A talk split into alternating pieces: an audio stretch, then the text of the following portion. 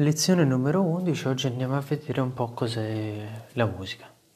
Allora, eh, innanzitutto la musica eh, è, è, molto importante perché trasmette emozioni, significati, storie, modifica l'umore, quindi ha effetti sia fisiologici che anche eh, psicologici.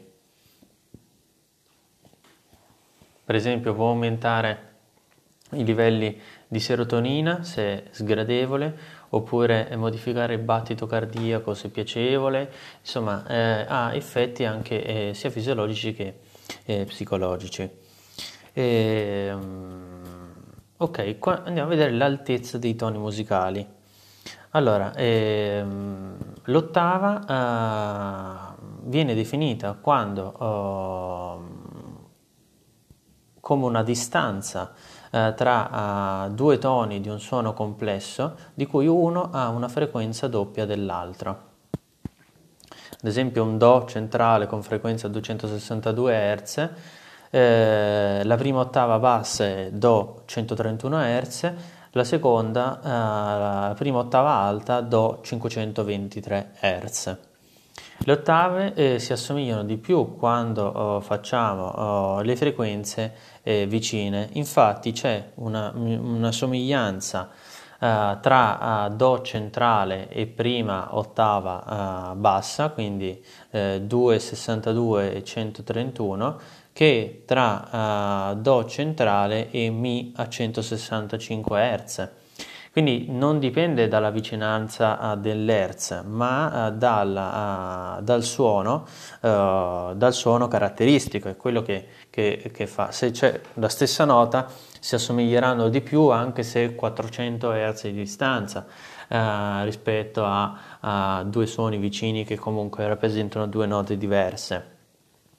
L'altezza dei toni musicali eh, viene descritta dall'altezza tonale e dal colore tonale. L'altezza tonale viene eh, definita eh, come una funzione della tensione delle corde vocali, ricordiamo che l'altezza è la frequenza fondamentale di un suono, e, e dal colore eh, tonale ehm, che eh, per esempio un'ottava, eh, se c'è un identico colore allora c'è un, un, un'ottava uh, di differenza, un'ottava di differenza. Sopra i 5000 Hz è molto difficile percepire eh, le eh, diverse ottave. Poi andiamo oh, avanti eh, dicendo che le diadi, le diade, scusa, una diade è quando si vengono suonate insieme due note gli accordi tre o più note e questi possono essere consonanti o dissonanti. I consonanti sono quelli più piacevoli all'udito, composti da frazioni di frequenze semplici, mentre quelli dissonanti sono meno piacevoli e composti da frequenze ehm, diciamo oh, non semplici, eh, più, com- più, complesse. E, um, è confermato da degli esperimenti che ci siano delle differenze eh, culturali eh, eh, riguardo ehm, le scale eh, musicali.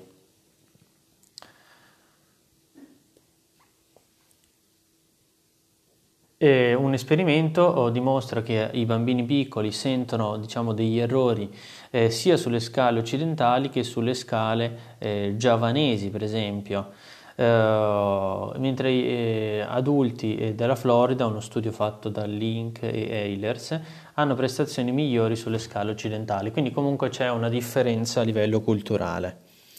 Poi con le nostre definizioni andiamo avanti, le melodie, cos'è? È una sequenza uh, di suoni uh, che vengono percepiti come ehm, facenti parte di un'unica struttura coerente.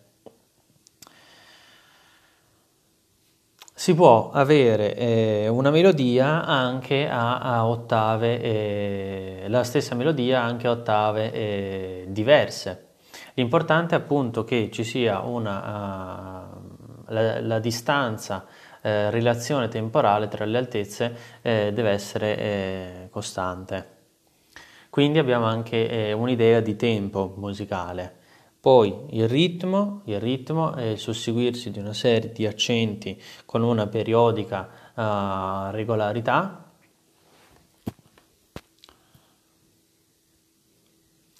Uno studio di Bolton ha, ha fatto notare come un, una ripetizione eh, a intervalli costanti di un tono puro fa a innescare un meccanismo oh, psicologico nelle persone che lo tendono a, a vedere come una configurazione ritmica.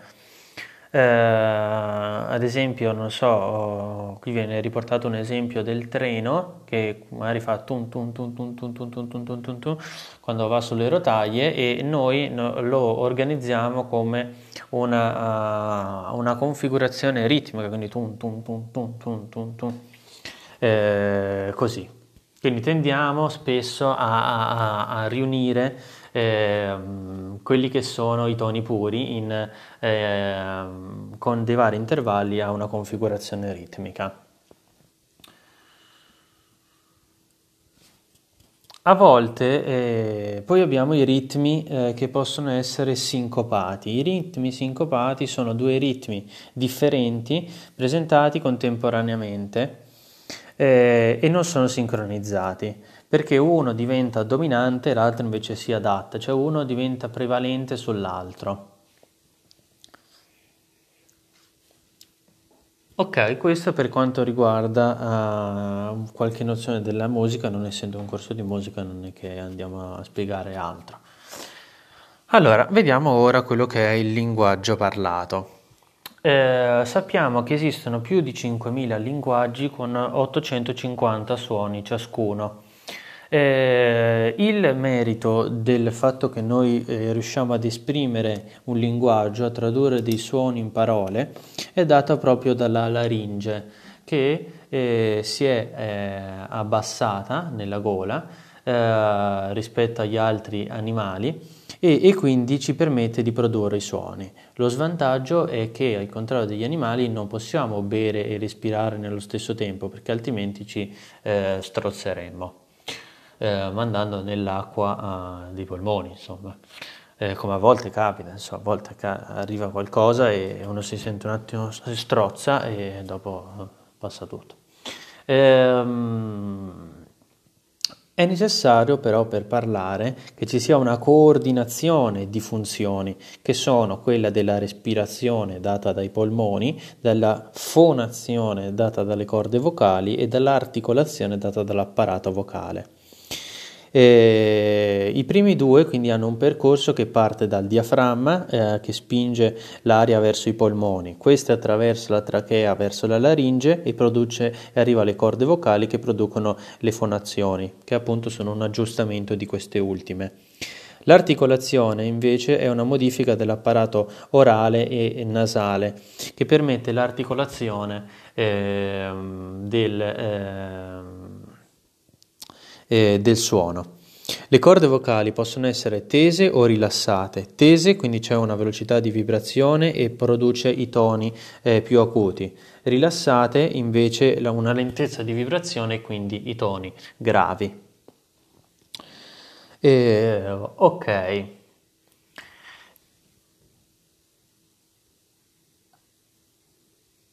Poi eh, vediamo un po'. Eh, ok, nello spettro quindi eh,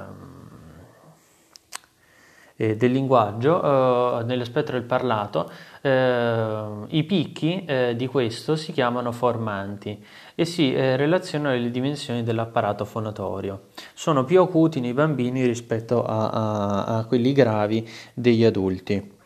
Sono sempre simili a quelli che li precedono o, o seguono.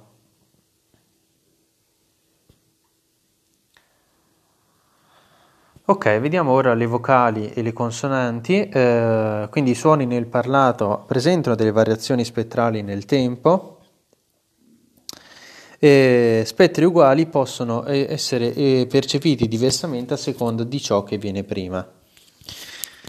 E le vocali eh, implicano una differenza tra, uh, tra, loro legata alla posizione nella lingua uh, nel tratto uh, orale, Per esempio per la AI la lingua è in alto in avanti e la O in basso e in avanti, cioè potete provare ovviamente, quindi vedete. Per le consonanti invece c'è una differenza legata a tre dimensioni dell'articolazione eh, che sono oh, il luogo dell'articolazione, il modo dell'articolazione e la voce. Adesso qui è molto oh, particolare la situazione, quindi non, non la andiamo a approfondire. La produzione del linguaggio inoltre è molto veloce e infatti riusciamo a dire addirittura 10-15 vocali eh, o consonanti, insomma lettere al secondo, potete pure provare. Ehm, quando si produce un fonema, che viene definito come un'unità differenziale, indivisibile astratta di un sistema linguistico, eh, mentre lo si prepara si sta già uh, preparando il successivo e in questo caso si parla di coarticolazione. Ehm, ok.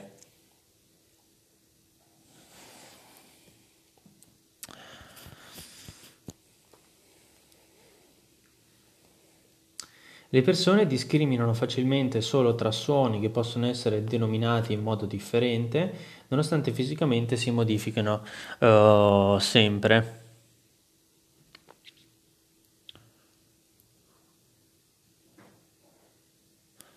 Quindi la produzione del suono nel linguaggio parlato influenza sempre la produzione del, succe- del, successivo, come abbiamo detto, i formanti di un suono sono sempre simili a quelli che lo precedono o a quelli che eh, seguono.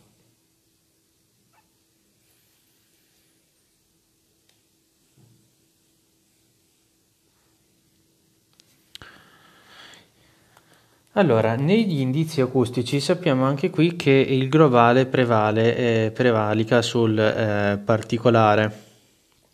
Usiamo eh, l'insieme delle percezioni per comprendere o riconoscere eh, delle immagini, dei suoni ehm, e per i, per i, fonemi appare, eh, accade lo stesso, insomma.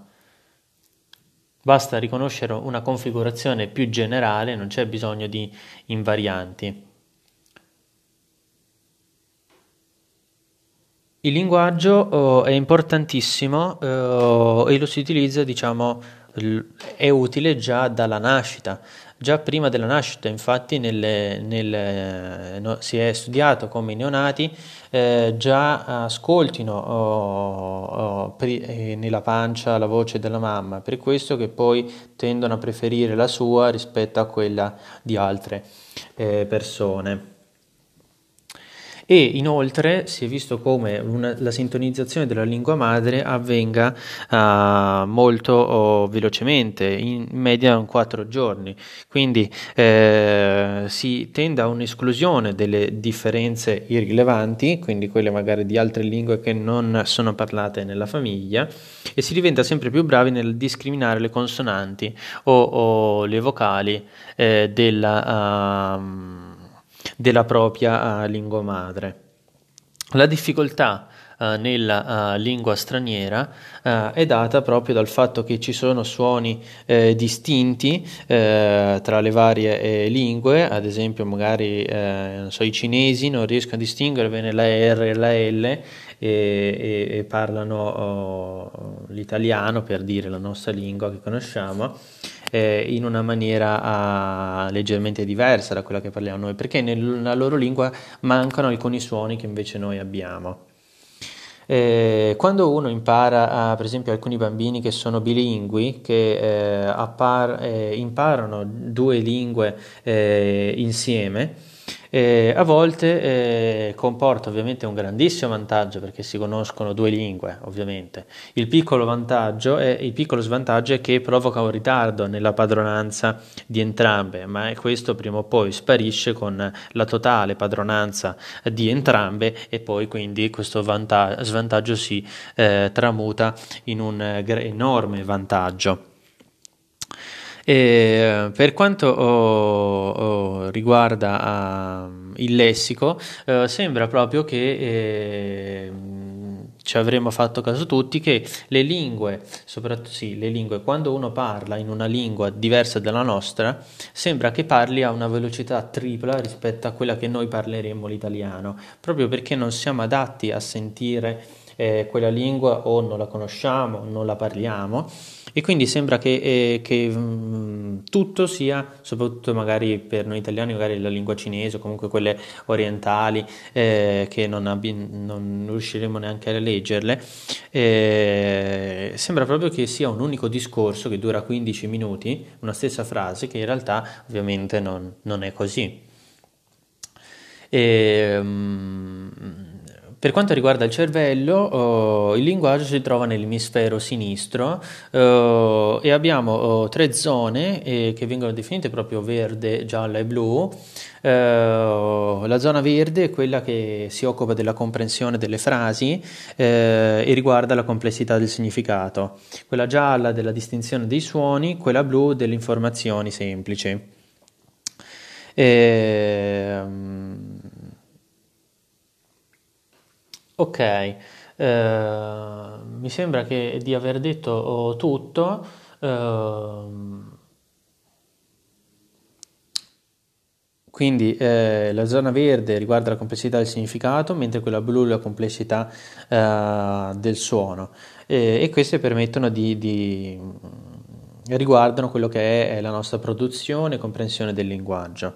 Eh, per oggi finiamo qui e la prossima volta andiamo a vedere eh, il, eh, il, tatto e quindi cambiamo, cambiamo senso e andiamo appunto verso il tatto.